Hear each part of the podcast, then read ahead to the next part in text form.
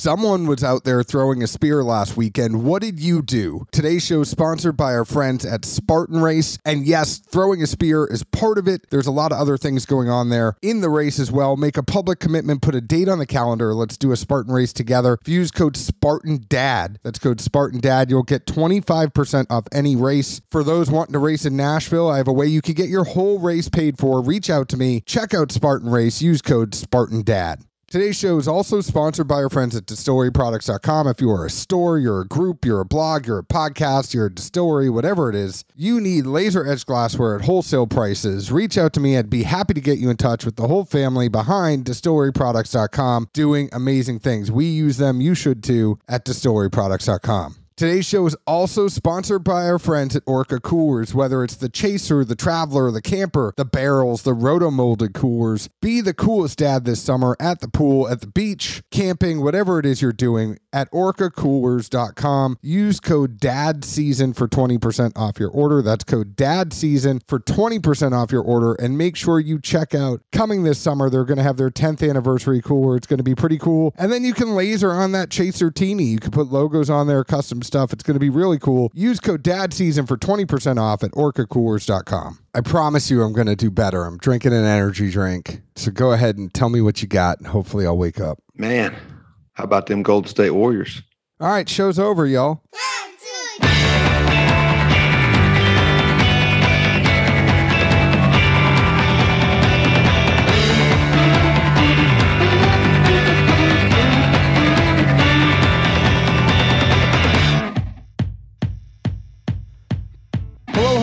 Everyone. My name is John Edwards. With me, as always, is Zeke Baker. But together we make the Dad's Drinking Bourbon. Wherever you are, whatever time it is, thank you for making us part of your day. Zeke, you don't know this because you don't pay attention, but I still have not released the episode that we recorded while we were watching the game together last week. I think I'm going to do a two for. So this will be funny. Like the first one will be watching the game, and the second one, this one could be you then giving me hell after.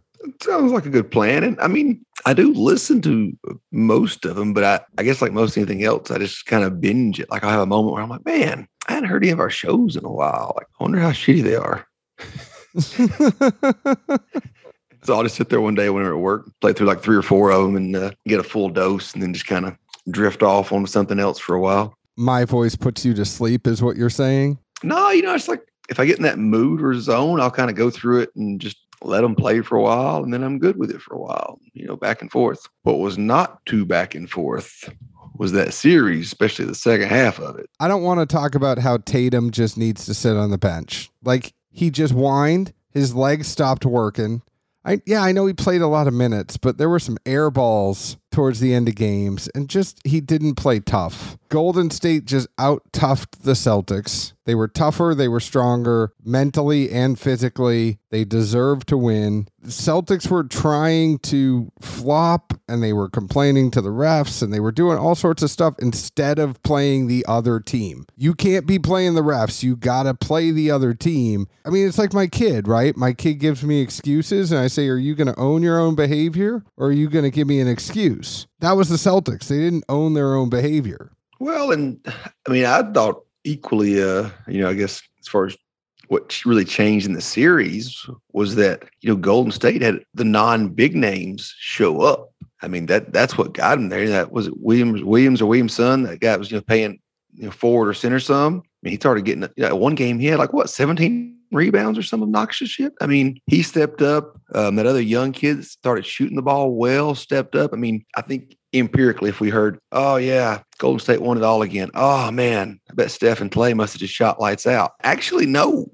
they won a game to where Steph's record was broken for not hitting a three in a playoff game. I mean, was it like 140 or 50 games or something? Just complete off the wall number? It was mean, something crazy like that, but it was also, you know, I think Horford stepped up for the Celtics, but you didn't see the other players really doing a lot out there. And I really thought he would run out of gas. I mean, he he's no spring chicken anymore. I know it was his you know first time in the finals, and Lord knows I'm sure everybody wants to get there their whole career. But yeah, I was I was surprised for the uh, the, the old man kept going as hard as he did that whole series. I mean, he wanted it. He wanted it bad. Smart and Williams and Tatum, you know, they just were not there like Horford for the Yeah, Celtics. If, the if rest of the played as hard as he did, that would have been much different. yeah, hundred percent. Which, which I don't keep up enough from the regular season to really know. But I mean, I do remember, you know, a few years back when Golden State set the record, you know, for wins or tried to, and you know, outdo that, you know, amazing epic Bulls team.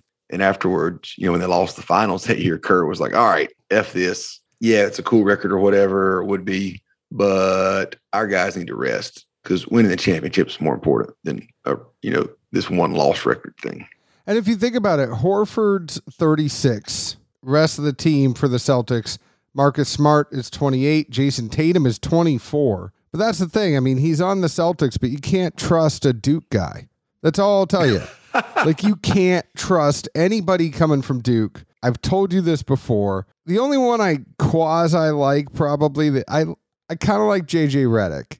I kind of always. say, but he made he turned the corner late. I mean, he's one of those guys that I mean, I honestly thought he was out of the league, and then you see him pop up again. It's like, oh, that dude's playing. Okay, and he had a few good years in there too. I think like as a Kentucky grad and fan, JJ Redick is, you know, and, and also someone who came from Boston. JJ Redick's my Derek Jeter. You know, he's the one that I kind of look like, oh yeah, you know, I would have been fine with him on my team. but the rest of the folks, right? Like Williams is 23. Robert Williams, the center, is 24. Grant Williams, the power forward, is 23 from Tennessee. So like there's some really good a, a couple of Vandy people on the team, which I find funny. Um, you know who's on the Celtics? The woman on the news, Tracy Kornet. She's on Channel Oh, one that talks News. about the son that's like six ten or whatever. Yeah, he's on the Celtics. Luke Kornet. He went to Vanderbilt, but he's on the the Celtics. That's interesting. So fun little inside trivia for you, Nashville, for our Nashville contingent that is listening. But uh, I really wanted to see something happen here. It didn't. And then you look at the salaries. I just want to mention this for a sec. I, I know I'm focusing on the Celtics, but that's what I know better. Jaylen Brown makes $26,000, or sorry, Jaylen Brown makes $26.7 million a year. Al Horford makes $27 million a year. Marcus Smart makes $14 million a year. Jayson Tatum makes $28 million a year. Derrick White makes $15 million a year. You paid all those people. Poor Luke Kornet, Tracy Kornet's son, only makes 565000 But Only, I mean, only. I would get five hundred and sixty-five thousand dollars to be a practice player of the NBA too, or, or get a minute a game or whatever it is. Like, sign me up. Out of all those people, Tatum makes the most, and he did not play like a man that makes twenty-eight million dollars a year. I don't know what to tell you. I mean, I, I really thought that was the biggest difference was those guys from the bench and the the non big name guys for for Golden State. That man, like they carried it through. And uh, did Steph get the MVP for the series? I think he did, right? Yeah, he did. Because I, I remember seeing that and thinking, like, ah, I guess it would have been tough to give it to one other people. But I mean, I didn't think he played at that kind of caliber, at least for what he could do. You know what I mean? And maybe that's the a wrong way to look at it, but I feel like at this point he's got the reputation. And when you think of you know his, his name being out there, those weren't necessarily MVP caliber numbers for for him by any means, especially when he had that series where he couldn't even hit a three, or not series but game. But you know what I mean? I agree. I could sit here and talk about it the whole time, but I it amazes me the NBA salaries because you know what the NFL players get, you know what their bodies go through. I mean, baseball players get paid ridiculous. I was going to say if we're going to pick on salaries, which we shouldn't, but baseball can GFY all over itself. but it still just amazes me that the the two most contact sports out of the big four, if you're talking about hockey and you're talking about football, the player salaries are less than basketball and baseball. It's all in the amount of games. Which I mean, what are football players going to do? They can't play more than. I mean, I wouldn't want to play more than a game a week. Jesus, you know, you can only charge so much a ticket, have arena that holds so many people, and sell so many beers and T-shirts and shit. You just brought up something. I know this is turning into like a sports radio show, but you just brought up something that I didn't even think of before. The amount of games. So of course they get paid. All right, yeah, they get paid more because the amount of games. Yeah, they can fill the arena or the stadium or somebody's stadium four or five nights a week. NFL, you're getting once a week tops. You're And right. hockey, I think, is more frequent, but it's still not as popular. So, you know, there you go. Well, Zeke, we could talk sports all day. I know because I used to do a sports radio show. So it's best to get me to stop going. I think we should mention before we get into this Penelope, the other night, I actually went to Frugal MacDoogal and I picked up our collab. This was a blend that you and Wes did together. I did not make it up that night. So this is just Zeke and Wes, but if you know our Blue Note blends, it is a solid one. I had it tonight. It's killer. And uh, thank you, Zeke, for doing that. It what, what do you have to say about the blend you did with Wes over at Frugal? Well, I haven't had a chance to get one, ironically enough. Uh, I got one before you. I know, first time ever, probably, but I am going tomorrow. Uh, um, I'm excited to see how it turns out. It's one of those projects to where just try not to overthink it too much and put together quality drinkers. I mean, you're dealing with you know younger whiskey and also trying to blend and not get too technical. Like, hey, let's have fun here. I don't you know necessarily need to write down five or six notes about this, but if I can just write down tastes pretty damn good, eh, I'll chalk it up to a win. What was it that Wes said in his comparison? Oh, it's like a Ford Ranger. I don't know what that means, but I didn't either, and I didn't want to ask because I was kind of nervous.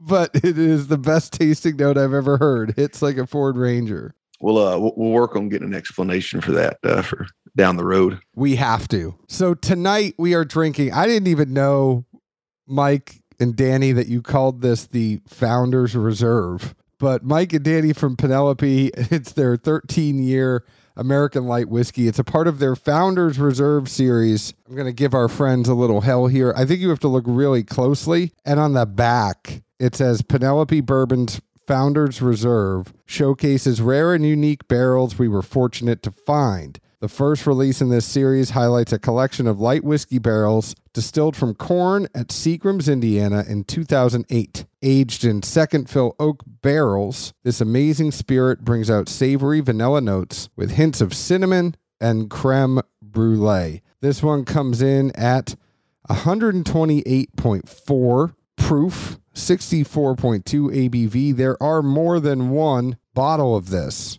because there's things that come in at different proofs and different ABVs. But all oh, 13 years. Is it is it 100% corn? I thought they were like 991 is how they did their light. It is 99% corn, 1% malted barley.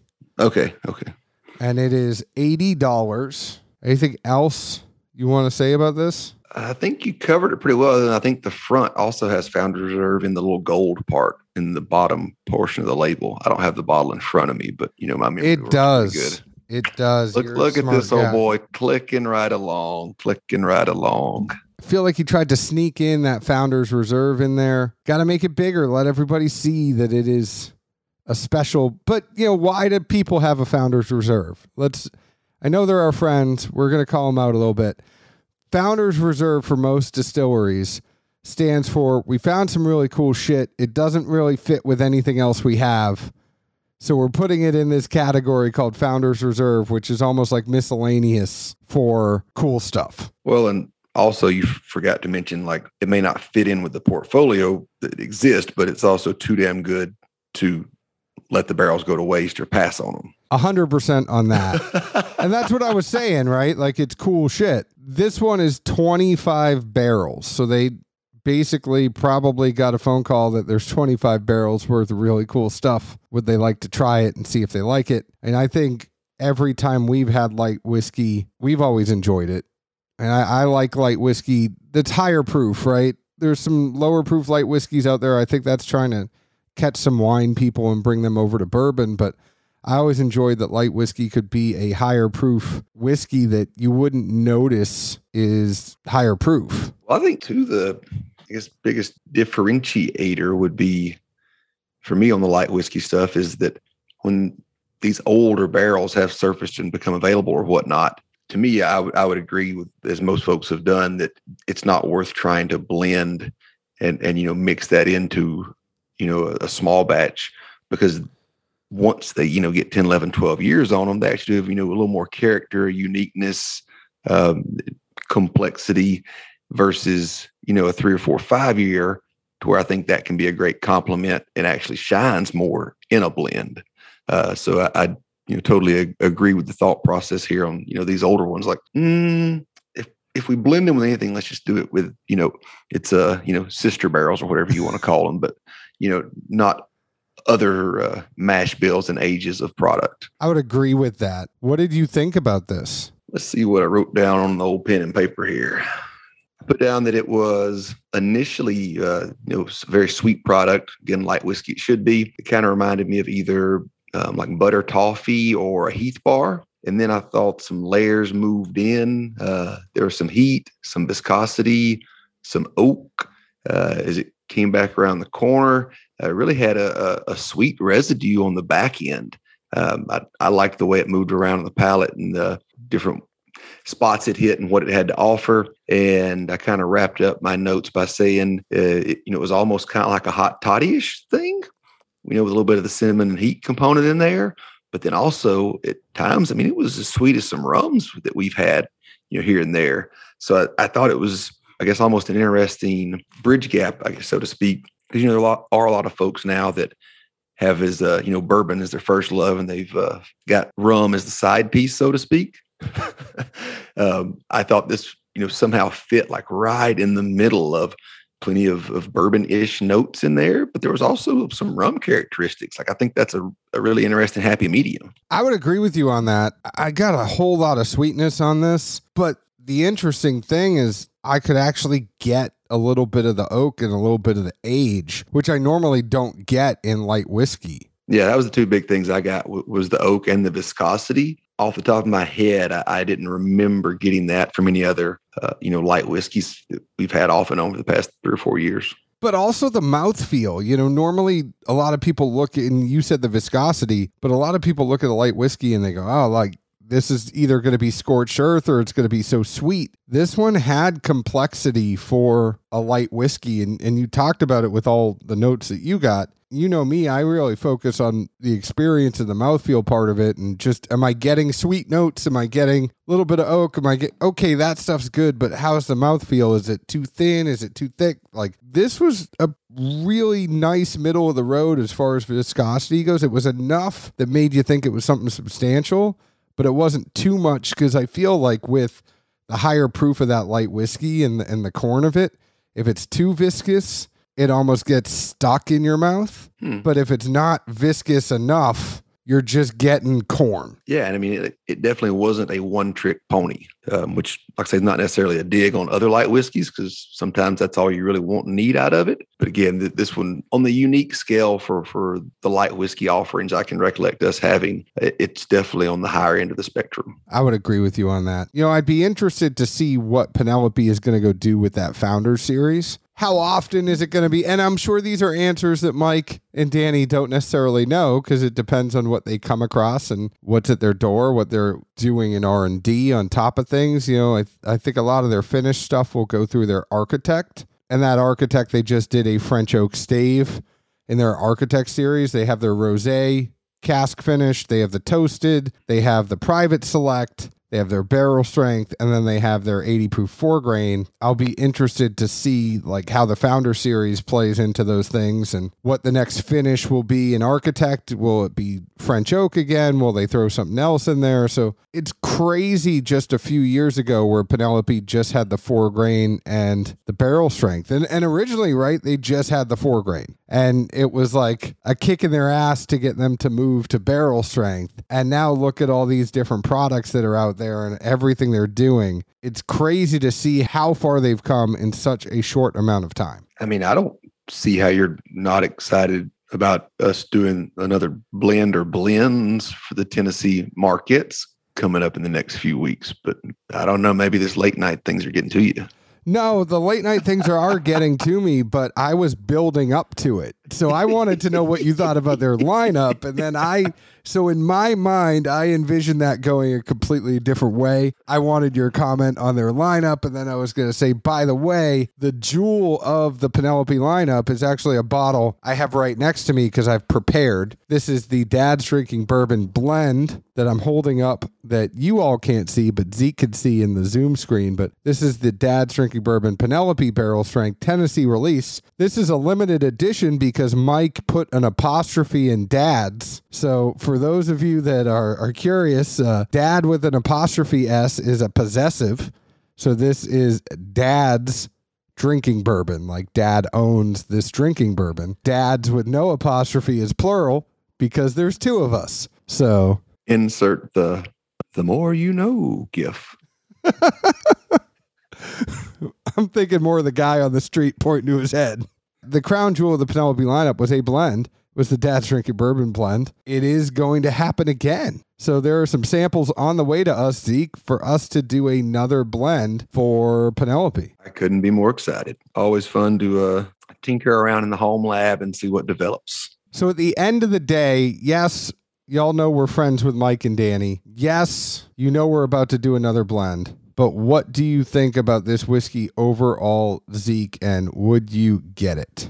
I mean, you said what, 70, 75 bucks was MSRP? 80. 80. Okay. I mean, uh, cash strength whiskey and again, light whiskey. Normally I equate that to non complex, simple profile and thin. And this really didn't have any of those. It was the opposite for most cases. And at 80 bucks, I would tell anyone that, you know, they had it. And especially if they're a bourbon person that does enjoy rum as a, a, side venture, I don't see how this wouldn't be in their wheelhouse completely. And I'm pretty sure there's plenty of rums that are in that price range. And I'm pretty sure there's plenty of other light whiskeys that have come out in the past couple of years at that price point or more. I think everything checks out in my world. For me, if I'm going through the thought process here, other light whiskeys that have come out that have been around the 50 to 60 range have been a lot younger. Yeah. So, I was gonna say. you know, you put the age on this with everything else. 80 seemed and and I'm trying to show you my work, right? So I can tell you how I arrive at this conclusion. 80 seems low compared to what other people and other brands might put this out at.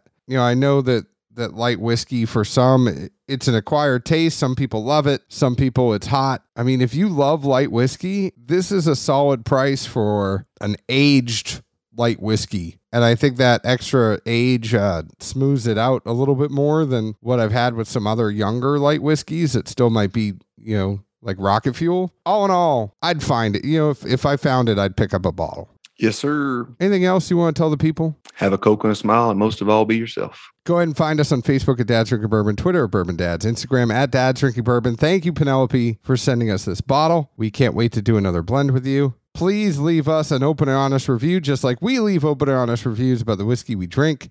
Zeke, where else can the folks find us? Good old Nashville, Tennessee. Cheers. Ciao.